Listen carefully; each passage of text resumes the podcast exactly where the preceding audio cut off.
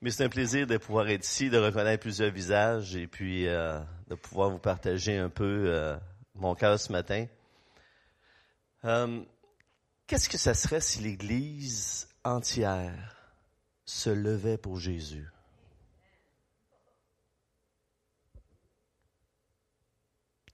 Qu'est-ce que ça serait si l'Église entière se levait pour Jésus? Au lieu de souvent être sur les talons et puis de juste attendre que Dieu fasse quelque chose, si l'Église se levait ensemble. Cette semaine, euh, en fait, il y a deux semaines, je pense, j'étais euh, renversé de... Tu sais, Louise parlait de l'école du dimanche tantôt. Moi, j'ai accepté le Seigneur, je vais en parler tantôt, à l'âge de 10 ans. Et puis, euh, c'est grâce à l'école du dimanche qui, qui, qui, qui m'ont enseigné. Et, et, tout l'enseignement que j'ai reçu quand j'étais euh, sodo, euh, les versets que j'ai appris par cœur, c'est toutes des choses qui font partie de mon héritage aujourd'hui. Et je suis tellement reconnaissant. Une de mes monitrices, c'est la, la tante à Paul Tétrault. Si vous connaissez Paul Tétrault, mais sa tante m'a enseigné à l'école du dimanche à l'église baptiste quand j'étais tout jeune. Et puis elle a eu une influence incroyable sur ma vie. Et euh, des gens qui venaient me chercher le dimanche matin pour aller à l'église. Et puis, euh, ils ont investi en moi. Et plusieurs, plusieurs années plus tard, alors que ma tante est sur le point de décéder, la sœur de mon père, je me rends, euh, j'étais à Québec à ce moment-là, je me rends à Shawinigan, et puis j'arrive dans la chambre, ma tante est, rendue aveugle en raison du diabète. Et juste à côté du lit, il y a une dame qui est là. Puis là, je la regarde, j'ai dit, êtes-vous Mme, Mademoiselle Bayer? Elle m'a regardé, elle a dit, c'est Jacques? Puis là, je l'ai regardé, puis c'était comme, c'est ton cœur qui déborde, c'est c'est à cause de vous si aujourd'hui je suis dans le ministère. Vous avez semé des graines, vous les avez arrosées, vous avez investi, vous y avez cru, vous avez prié, vous avez investi. C'est comme. Puis aujourd'hui, ben je suis, je suis pasteur dans une église, tu sais. Et, euh, et, et, si l'église se levait, tu sais, puis je pensais à David, qui, ça a pris un jeune homme pour défier Goliath. Ça n'a pas de bon sens. Pensez-y juste un instant, là. Tu as une armée qui est là, qui est sur les talons, qui a peur, et Goliath qui défie l'Église, si on le prend un sens figuré. Et ça le pris un jeune homme qui a dit, quand il a entendu Goliath sortir des rangs, David a dit, mais c'est qui cet incirconcis? C'est qui ce gars-là pour insulter l'armée du Dieu vivant? C'est ses frères, ta gueule. Tu sais? Mais ça le pris un jeune homme une roche. Ça l'a pris une personne qui a dit non, non, non, ça n'a juste pas de bon sens. C'est le temps de se lever, c'est le temps d'agir, c'est le temps de, c'est le temps de ramasser quelque chose. Qu'est-ce que ce serait si l'Église se levait d'un bond? Ce matin, je veux juste vous encourager à, vous lever dans le Seigneur, à prendre votre place dans l'Église, à prendre votre place dans, dans le corps de Christ, à faire quelque chose pour Dieu. Souvent on dit, ben, on remet ça dans les mains du Seigneur, mais il nous les a remis dans les mains à nous autres. C'est vrai. Tu sais, Seigneur, on te remet ça dans les mains, mais je suis désolé, mais je te l'ai mis dans les mains à toi. Tu sais, c'est comme, Seigneur, je te donne mon offrande. Tout ce qui est en haut est à toi. Oh Dieu, merci, la gravité. Mais des fois, sérieusement, on agit un peu comme ça, puis euh, et le monde a besoin autour de nous. Et je dis pas de juste de virer évangéliste, pasteur, c'est pas ça que je suis en train de dire. C'est juste d'être un influenceur, d'être là, d'être à l'écoute de ce que le Saint-Esprit veut dire pour les gens autour de toi et faire une différence. Aimer les gens comme Louise a dit tantôt. Ah, c'était sur mon cœur. Ce serait donc le fun d'entendre de Québec, là, qu'il se passe de quoi d'extraordinaire Cache de Fire Montréal, puis c'est comme ça pop de partout puis euh...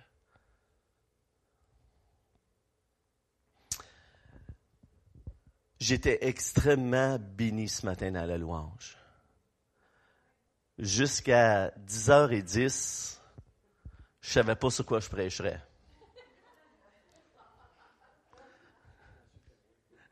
Jerry était moins. J'ai dit à Jerry, j'ai dit, avez-vous un thème? Il dit non. Vous, tu sais, non. OK, merci, c'est aidant, tu sais. Et puis, fait que ce matin, c'est comme un message estival. C'est correct? Vous allez voir un peu ce que je fais en vacances. J'ai commencé, euh, ça doit faire un peu plus d'un mois, presque deux mois, à étudier l'évangile de Jean. Ça fait, ça fait longtemps que je sens que le Saint-Esprit veut me conduire à, à étudier l'évangile de Jean. Et puis, euh, fait que tous les jours, je sors ma Bible avec des commentaires, puis je commence à fouiller. Puis... Et une des choses que le Saint-Esprit m'a dit bien, bien clairement, va pas vite. Lis pas ça comme le journal. Tu sais, des fois, là, on lit, bon, hey, j'ai fini l'évangile de Jean, mais tu viens de commencer. Tu l'as sûrement pas médité. Tu, sais. Alors, j'ai commencé ça. Et puis, euh, je vais de découverte en découverte. Je suis extrêmement béni. Et je réalise que, personnellement, puis là, comme je dis, c'est une, prêche estivale parce que c'est, je vous partage ce que moi je vis, là. Fait que ça va être, euh, si vous aimez ça, tant mieux. Sinon, vous pouvez demander un remboursement hein, au café. euh, j'ai constaté que plusieurs de nos messages font référence au développement personnel, l'amour du Père, euh, le caractère et, ces choses-là. Et, et, souvent, très, très peu de messages sont en lien avec la doctrine. Et, et moi, j'aime beaucoup la doctrine, j'aime beaucoup étudier la, la, la théologie, j'adore me plonger là-dedans. La plupart des gens, tu sais, c'est comme la théologie, c'est moi, en vacances, je tripe des bulles quand je peux avoir un livre là, de théologie, puis euh, je, vais, passer des heures au soleil. Sérieux! C'est, c'est, c'est, j'ai besoin de prière. C'est, c'est vrai que la théologie est peut-être pas à la portée de tous. Cependant, notre vie chrétienne doit avoir des fondements solides. On se doit d'avoir des fondements solides. Alors j'ai intitulé mon message Trois raisons pourquoi je crois en Jésus-Christ. Trois raisons pourquoi je crois en Jésus-Christ. Tourne avec moi dans l'Évangile selon Saint Jean, chapitre 1.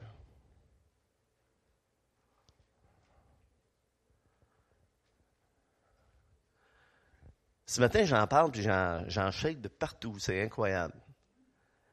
C'est incroyable qui est Jésus. Ce matin, on a chanté les, chants. Je dis, wow, j'en demandais pas autant. C'était comme, ouh, lui a confirmé mon message.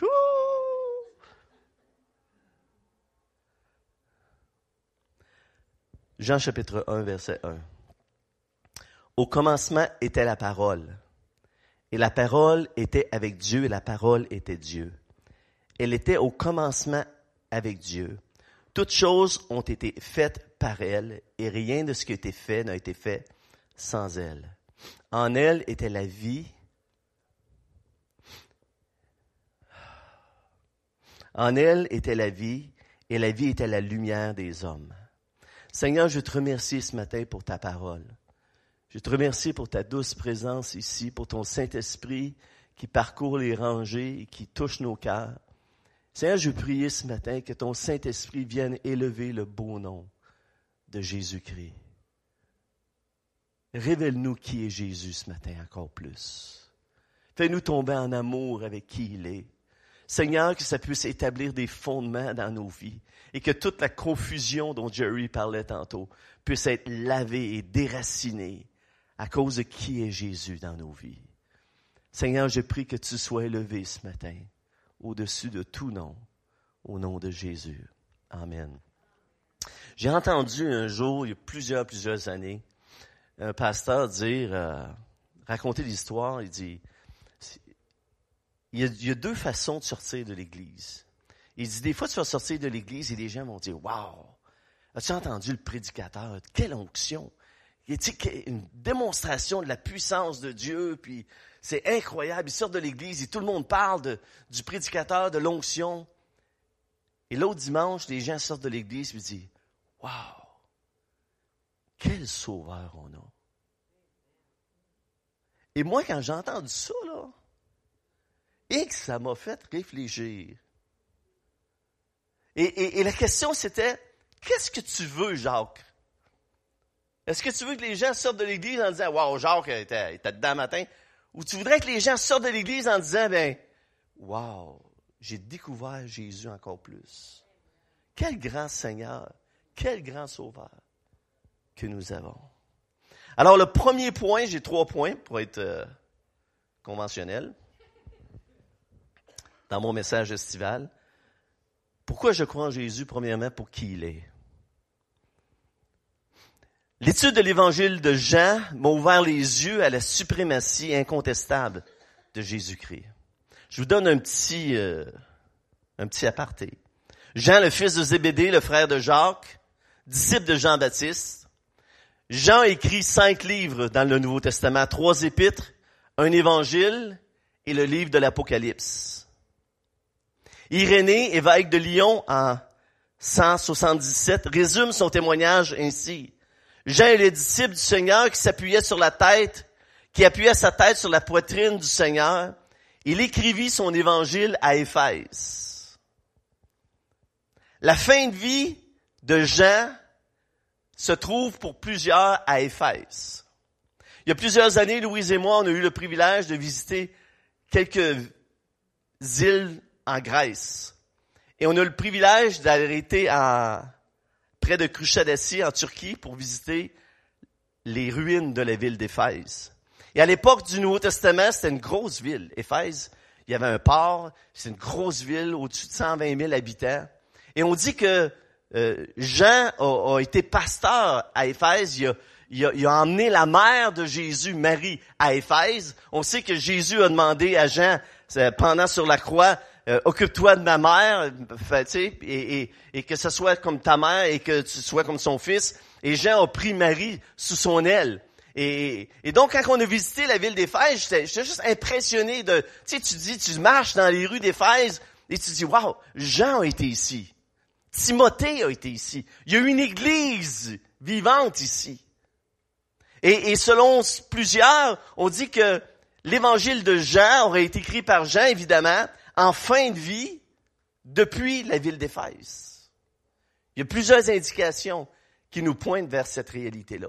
Donc, après même avoir été à Patmos, et ce que je dois vous dire, c'est que lorsqu'on a visité ces îles-là, on est allé, en fait, quand tu visites la Grèce, il y a plein d'idoles partout. C'est comme, hein, si vous êtes allé en Grèce, il y a des idoles partout.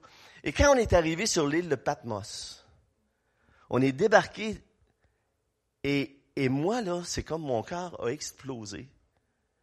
Et là, si vous êtes allé sur Patmos, Patmos, aujourd'hui encore, c'est l'île de Jean.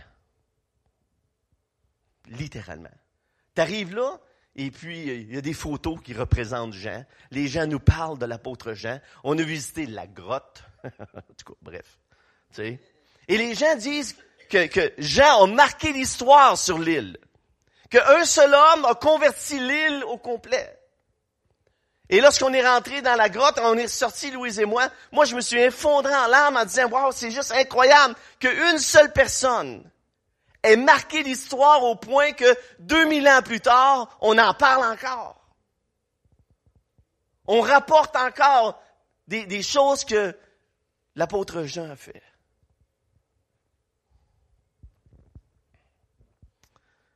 Il y a une peinture de Jérôme, un commentaire de Galate, qui parle de Jésus, de Jean plutôt en fin de vie.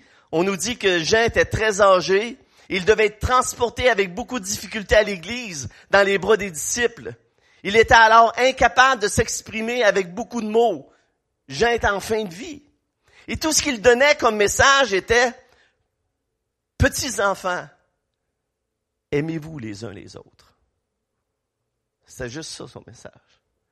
Il y avait de la misère à dire ces paroles-là, Mais pour lui, le message le plus important, c'était petits enfants, aimez-vous les uns les autres. Et on a posé la question à Jean, pourquoi est-ce que tu reviens sans cesse avec le même message? Et la réponse de Jean a été, c'est le commandement de Jésus. Il n'y a rien de plus important que de s'aimer les uns les autres.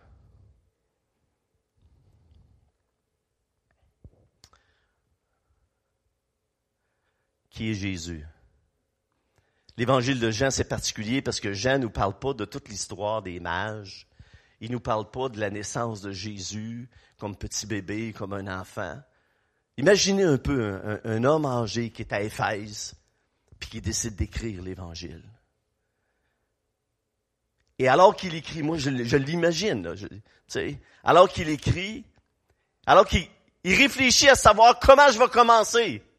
Qu'est-ce que je vais écrire au début de l'Évangile? La première chose qu'il va écrire, il va dire, au commencement était la parole. La parole est avec Dieu et la parole était Dieu. Ça promet comme introduction. Ça met la table. C'est un des passages les plus puissants de tout le Nouveau Testament.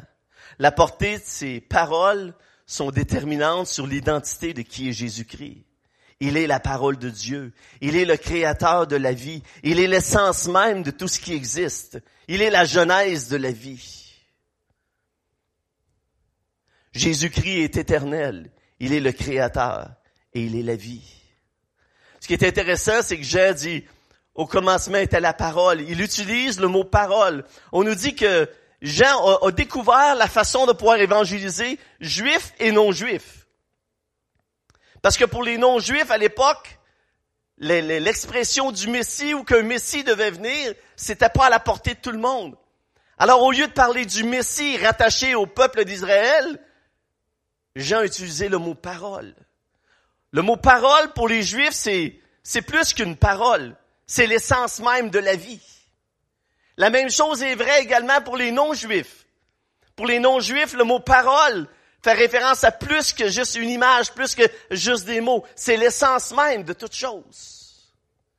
Alors lorsque Jean utilise le mot parole, il n'utilise pas le mot logos pas juste par hasard, il l'utilise en sachant que les, les gens vont comprendre ce qu'il est en train de nous annoncer. Au commencement était la parole. La parole est avec Dieu et la parole était Dieu. Au commencement était la parole. C'est l'imparfait. Un mot souvent utilisé pour faire référence à la divinité. Au commencement était. C'est pas au commencement est devenu. Au commencement était la parole. Jean utilise l'expression qu'on voit dans l'Ancien Testament, dans Genèse. Au commencement, Dieu créa les cieux et la terre. Au commencement était la parole. faut juste arrêter juste un, moment pour réaliser que Jésus est rentré dans l'histoire, mais avant d'entrer dans l'histoire, il était, il existait. Au commencement était la parole. Ensuite, Jean va aller plus loin, il va dire la parole était avec Dieu. Il parle de proximité. En fait, certains théologiens vont dire que Jésus, la parole, était face à face avec son Père. Il était avec. C'est-à-dire, il était uni avec lui et il faisait toutes choses avec lui. Au commencement était la parole. La parole était avec Dieu. Il n'y a pas de plus, il n'y a pas plus de proximité possible que Jésus a pu avoir. Il était avec Dieu.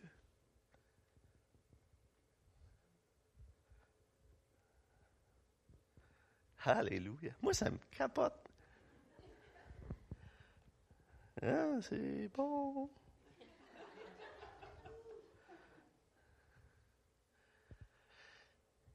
Et la parole était Dieu. Au commencement était la parole. La parole était avec Dieu. Donc Jésus était, il existait avant de venir sur terre. il œuvrait avec son père. J'oublierai jamais le jour où mon papa, il vient me voir puis il me dit, tu sais, mon père, souvent le matin, il lisait sa Bible, il avait sa chaise à lui, puis avec sa Bible, puis il était tout souligné sa Bible. Puis un jour, mon père, il dit, Jacques, Jacques, viens ici. Puis là, je vais le voir, puis là, il m'amène un texte dans, je ici, Proverbe, pendant la louange, ça m'est revenu. Il dit, viens voir ça, c'est juste incroyable.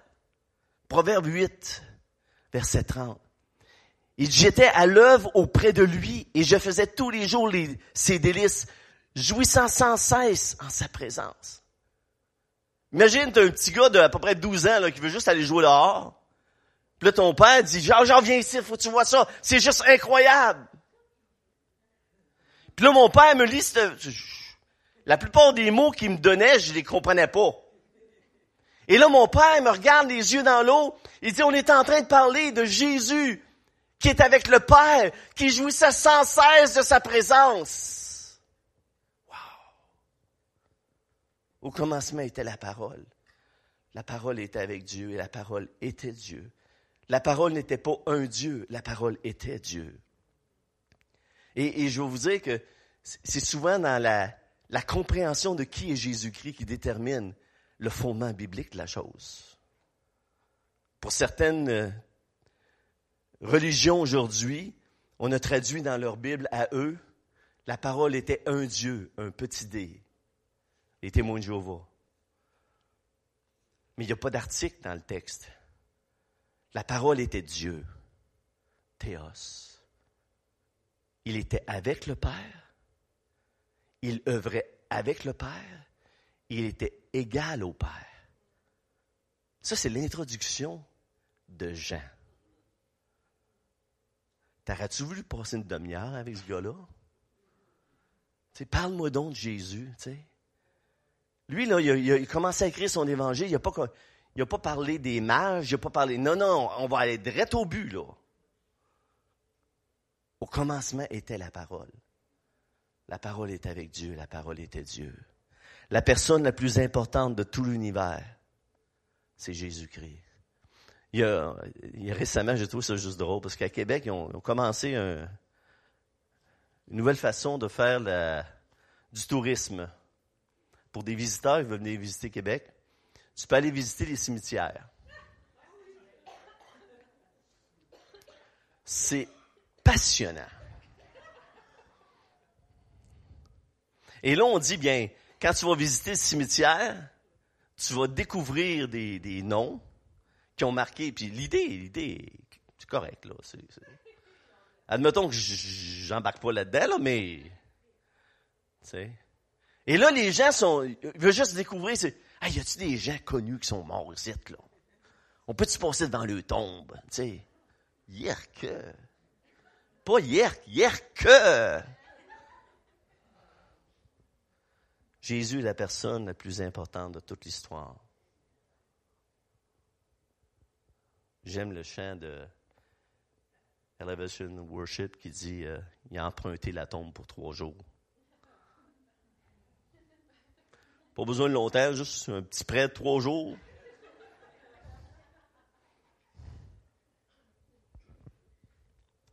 Jésus révèle le Père parfaitement. Celui qui était face à face au Père a pris la forme d'un homme pour nous révéler qui est son Père. Jésus a dit, celui qui m'a vu a vu le Père. Je vais vous garocher un verset comme ça dans Jean chapitre 5, je pense que c'est le verset 26. Le Père a la vie en lui-même. Il a donné au Fils d'avoir la vie en lui-même. On parle de la préexistence de Jésus-Christ. Tu sais, à Noël, là, quand tu accroches la, couronne, la couronne représente qu'il n'y a pas de commencement, qu'il n'y a pas de fin. Vous saviez ça, c'est sûr. Mais, mais c'est ça. Pour vrai, la couronne représente, il n'y a pas de commencement, il n'y a pas de fin. Oui, comme l'anneau. Je me demandais, tu dis, je suis trop long. je, pensais qu'elle me montrait sa montre, je suis trop long. OK. Alors Jésus révèle le Père comme personne ne peut le révéler. En fait, c'est ce qui a mis les, religieux, comme mon père aurait dit, en beau fusil à l'époque. Et, tout l'évangile de Jean, quand tu commences à lire l'évangile de Jean, pense à, l'identité de qui est Jésus et tu vas découvrir des trésors. Des trésors. C'est juste incroyable de savoir que celui qui était face à face au Père, qui a été invité aux noces de Cana, a trouvé important de changer l'eau en vin. C'est trop souvent on pense que Dieu c'est, il s'est assis sur un trône euh, loin, loin, loin, puis il n'est pas concerné par nos besoins, il n'est pas concerné par ce que nous vivons, il n'est pas concerné par la joie. C'est incroyable. Faites ce qu'elle vous dira. Remplissez ses cruches. Changez l'eau en vin. Et tout au long de l'Évangile, c'était comme ça. Quand Jésus, dans Jean chapitre 5, a guéri quelqu'un qui était à la piscine, tu sais, puis Jésus, veux-tu être guéri? Oui, mais c'est parce que je voudrais bien l'être, mais personne ne va me pousser. Je ne suis, pas, capable d'y aller. Il y a toujours quelqu'un qui va avant moi lorsque l'ange va agiter l'eau. Jésus dit, mais lève-toi, sois guéri, tu sais. Wow, c'est extraordinaire. Ben non, c'était pas extraordinaire. Les religieux n'étaient pas contents, c'était le jour du sabbat. Tu peux pas faire ça le jour du sabbat. On voulait changer les élections. Hello? Ça s'est-tu rendu à Montréal, ça? Hein? Ben, on voulait changer les... Parce que tu peux pas lever un crayon, c'est une fête. Tu peux pas te rendre pour... Mais, mais c'est vraiment comme ça, là, pour certains. Fait imaginez Jésus qui va guérir quelqu'un le jour du sabbat, puis là, il a dit, ça n'a pas de bon sens, on va le lapider. Et c'est dans ce contexte-là que Jésus a dit qu'il reçoit ses ordres de plus haut qu'eux autres. Je fais ce que j'entends mon Père me dire de faire. En tout cas, moi, je capote. Moi, je suis en vacances, là, hein? N'oubliez pas, là. Je terminerai mon premier point en disant, Jésus a dit à Nathanaël, tu verras le ciel ouvert et le Fils de Dieu monter et descendre. Les anges de Dieu monter et descendre sur le Fils de Dieu. Tu verras le ciel ouvert. Encore l'identité de qui est Jésus-Christ, le seul médiateur entre Dieu et les hommes. Ça fait écho à la révélation que Jacob a eue dans l'Ancien Testament, dans Genèse chapitre 28. Lorsque Jacob s'est couché, puis il savait pas le lieu où il était, et il y a eu une vision, il y avait une échelle qui monte jusqu'au ciel, puis il a vu des anges de Dieu qui montaient, qui descendaient. C'était quoi l'image? L'image, c'est les anges de Dieu qui montent avec des besoins et qui redescendent avec les réponses. Et en haut de l'échelle, la, voix de Dieu s'est fait entendre, puis il dit, je suis là, je, je vais répondre. Puis là, il y a des directions à Jacob. Jésus est en train de dire, je suis cette échelle. C'est moi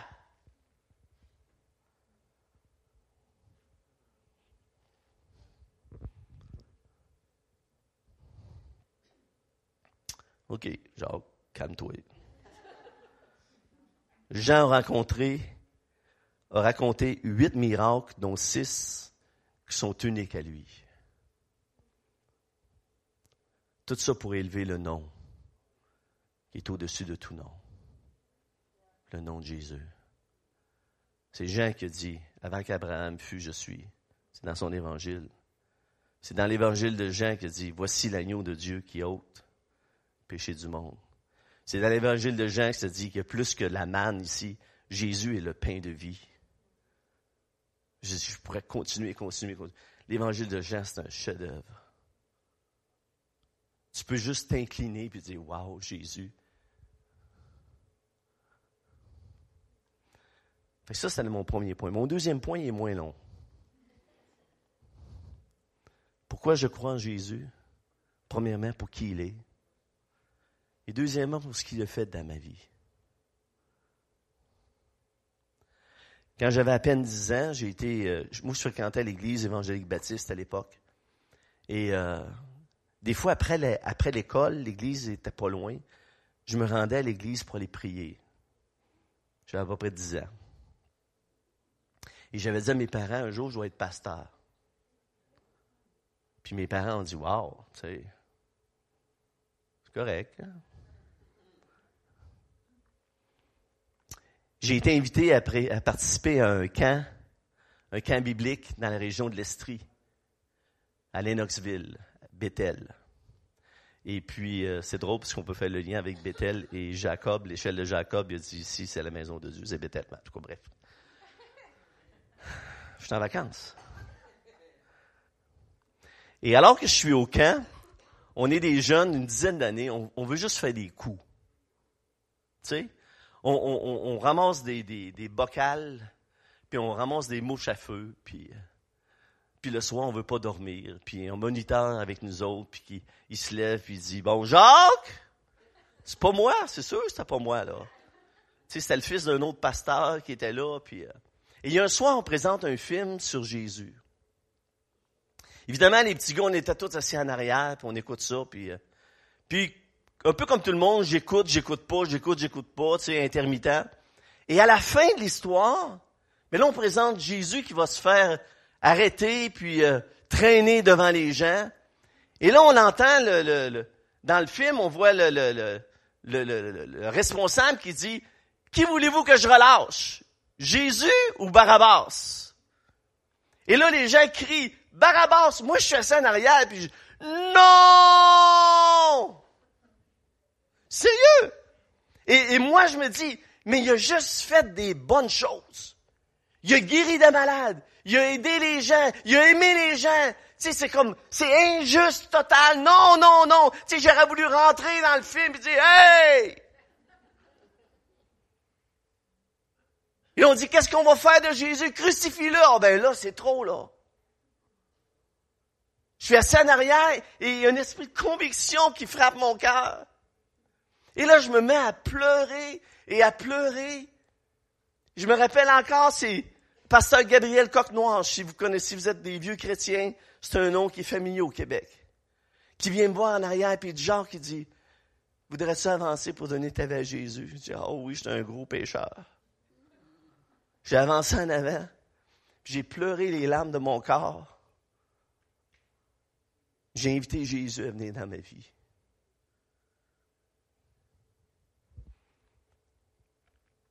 À l'âge d'adolescence, mes parents ont quitté l'Église. Pas une bonne idée. Parce que moi, tous mes chums étaient dans cette Église-là. Puis quand tu as 12 ans, là, 13 ans, là, je veux dire, pour vous donner une idée, mes parents venaient pas à l'Église, mais Madame, Mademoiselle Webb, Mademoiselle Bayer venaient me chercher chez nous. La dame que je vous ai parlé tantôt. Puis avant de partir de la maison, mes parents disaient, tu parles pas de la maison, là! moi, j'allais à l'église. J'étais fier d'aller à l'église. Puis à un moment donné, ben, j'ai décroché. 16-17 ans, j'ai décroché totalement. Et là, là, le cœur de Jacques, c'est comme endurci, là. C'était juste pas drôle.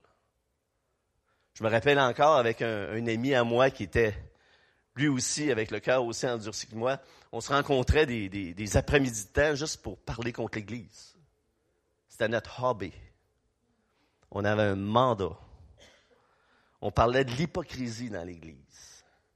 Et là, là, mon ami, là, et mon ami, là, là, là, les noms, ça volait, là.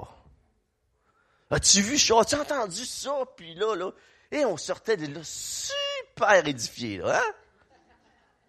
Tu sais, c'est comme ton cœur, c'est,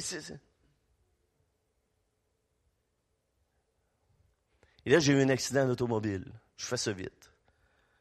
J'ai acheté ma première voiture, une flamme en neuve. J'ai payé 7200 dollars. Et puis mon père, qui a toujours travaillé dans, dans le domaine des voitures, lui, il n'a jamais eu de voiture neuve. J'ai eu un premier accident d'automobile. Mon petit frère Paul, qui est décédé l'année passée, était dans le véhicule, puis euh, lui a été blessé. Quand je suis arrivé à la maison, mon père, il me dit, dit j'ai dit à mon père, j'ai eu un accident automobile. Puis mon père m'a la main sur l'épaule, puis il dit, je pense que le Seigneur te parle. Puis j'ai répondu du tac au tac, qui s'y prennent d'une autre façon. Ouh. On est en septembre.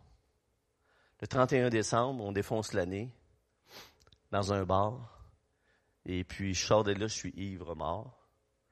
Et puis, euh, Je dis à mon chum, il dit, Jacques, tu serais mieux de pas conduire. J'ai dit, ah, je suis correct. Ah, je suis correct. Et là, j'ai perdu le contrôle du véhicule et puis on a, on a rentré dans un garde-fou. J'ai pété sept poteaux. La voiture a spiné comme ça. Et puis quand je suis sorti du véhicule, je dis là, j'étais en colère. Tu sais, toute la colère du gars, là, il a dégrisé puis il est en colère. j'ai donné un coup de pied sur la porte de l'auto. J'ai fait le tour du véhicule. Puis quand je suis arrivé de l'autre bord, j'ai vu un précipice. Je sais pas comment se fait qu'on est allé, on n'est pas allé là. Je dis, je pense qu'il y a quelqu'un qui a mis sa main puis il dit, tu restes en haut, tu vas pas en bas. Je suis arrivé à la maison aux petites heures du matin. Mon père s'est levé, puis est allé voir dehors, puis il a vu que la voiture n'était pas là. Il dit, ouf. Vers une heure de l'après-midi, je me suis levé. Et puis, euh, le cœur était... Ça brassait en dedans, là. J'ai pris mon, mon hockey et mon puck, je suis allé à la patinoire, puis là, j'ai une jase avec Dieu que je n'avais pas eu depuis longtemps.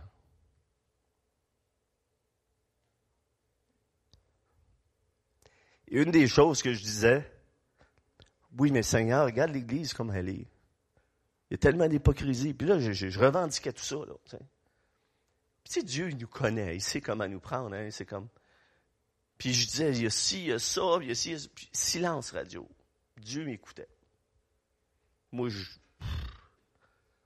Et soudainement, Dieu a dit, oui, mais moi, qu'est-ce que je t'ai fait? La même parole, ou presque, que quand j'avais 10 ans. Faites-y pas ça à lui, il mérite pas ça. Moi, qu'est-ce que je t'ai fait, Jacques? Le Seigneur m'a dit, suis-moi. Moi. Moi, moi, moi, moi, moi.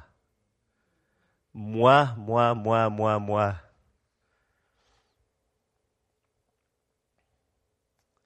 Suis arrivé à la maison, j'ai dit à mon père, j'ai dit, je m'en vais à l'église dimanche. Ça a été un, point tournant dans ma vie.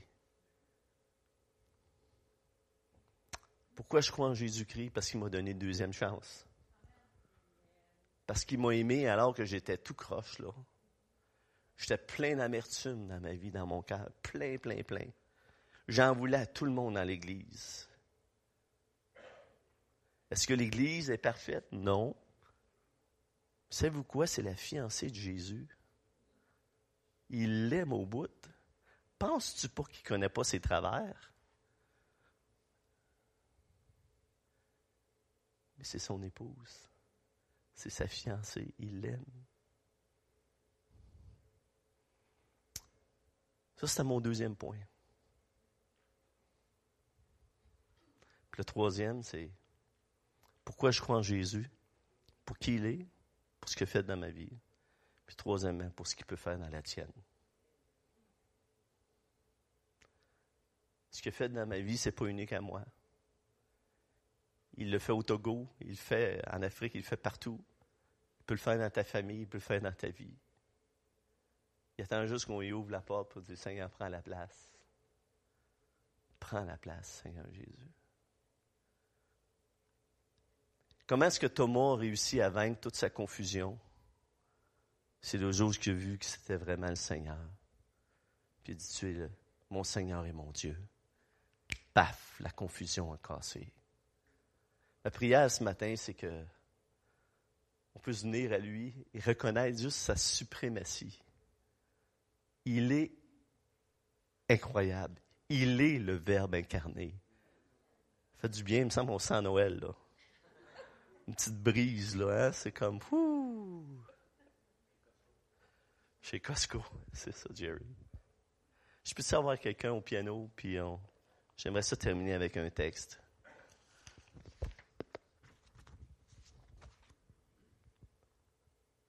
Moi, quand je viens prêcher ici, j'essaie de finir à midi.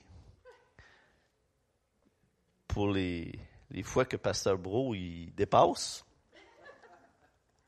lesquelles sont nombreuses?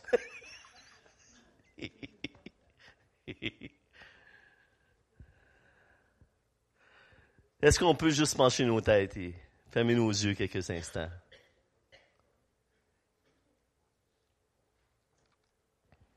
Alléluia. Seigneur, on veut juste te dire merci ce matin pour ta présence. On veut dire merci pour qui tu es. Au commencement était la parole. La parole était avec Dieu et la parole était Dieu. Tout ce qui a été fait a été fait avec elle. Et rien de ce qui a été fait n'a été fait sans elle. Tout ce que nous voyons de nos yeux aujourd'hui, la parole y a participé. Ça inclut qui nous sommes devant toi. Et l'apôtre Paul qui disait, nous sommes son ouvrage, nous sommes le poème écrit par la main du Père.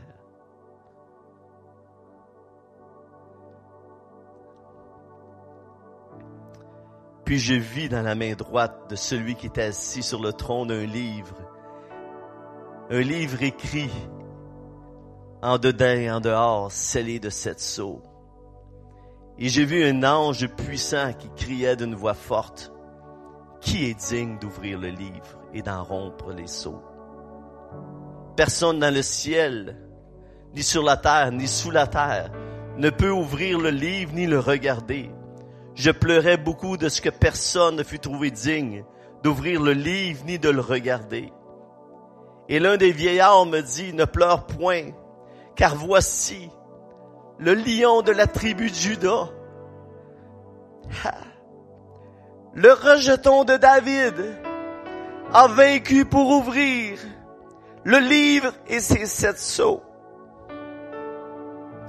Et j'ai vu au milieu du trône des quatre êtres vivants et au milieu des vieillards un agneau qui était là comme immolé. Il avait sept cornes, sept yeux, sept esprits de Dieu envoyés par toute la terre. Il prit le livre dans sa main droite de celui qui était assis sur le trône. Quand il eut pris le livre, les quatre êtres vivants, les vingt-quatre vieillards, se prosternèrent devant l'agneau, tenant chacun une harpe et des coupes d'or remplies de parfums qui sont les prières des saints. Il chantait un cantique nouveau en disant, tu es digne, tu es digne de prendre le livre et d'en ouvrir les seaux, car tu as été immolé et tu as racheté pour Dieu par ton sang les hommes de toute tribu, de toute langue, de tout peuple, de toute nation. Tu as fait d'eux un royaume, des sacrificateurs pour notre Dieu. Ils régneront sur la terre. J'ai regardé et j'ai entendu une voix de beaucoup d'anges autour du trône, des êtres vivants, des vieillards. Leur nombre était des myriades de myriades et des myriades de myriades. Ils disaient d'une voix forte, l'agneau qui a été immolé est digne de recevoir la puissance, la richesse, la sagesse, la force, l'honneur, la gloire et la louange. Et toutes les créatures dans le ciel, sur la terre et sous la terre, sur la, sur la mer, et tout ce qui s'y trouve, je les entendis qui disaient à celui qui est assis sur le trône et à l'agneau soit la louange, l'honneur, la gloire, la force au siècle des siècles. Seigneur, tu es digne ce matin. En fait, tu es le seul qui est digne. Et ce matin, on veut juste déposer nos vies devant toi, Papa. Merci, Père, d'avoir envoyé ton Fils.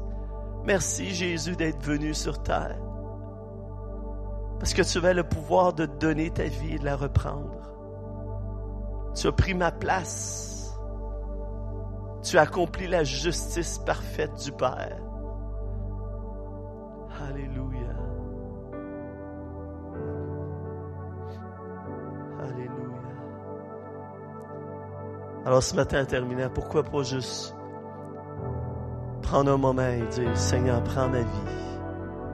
Je veux honorer ton nom ce matin.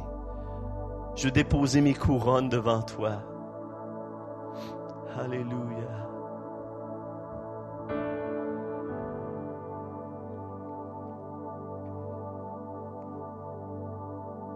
Alléluia. Prends ma vie, Jésus. Prends toute ma vie, Seigneur. Tu es l'agneau immolé. Tu es le Fils unique venu du ciel. Tu es venu du ciel. Alléluia.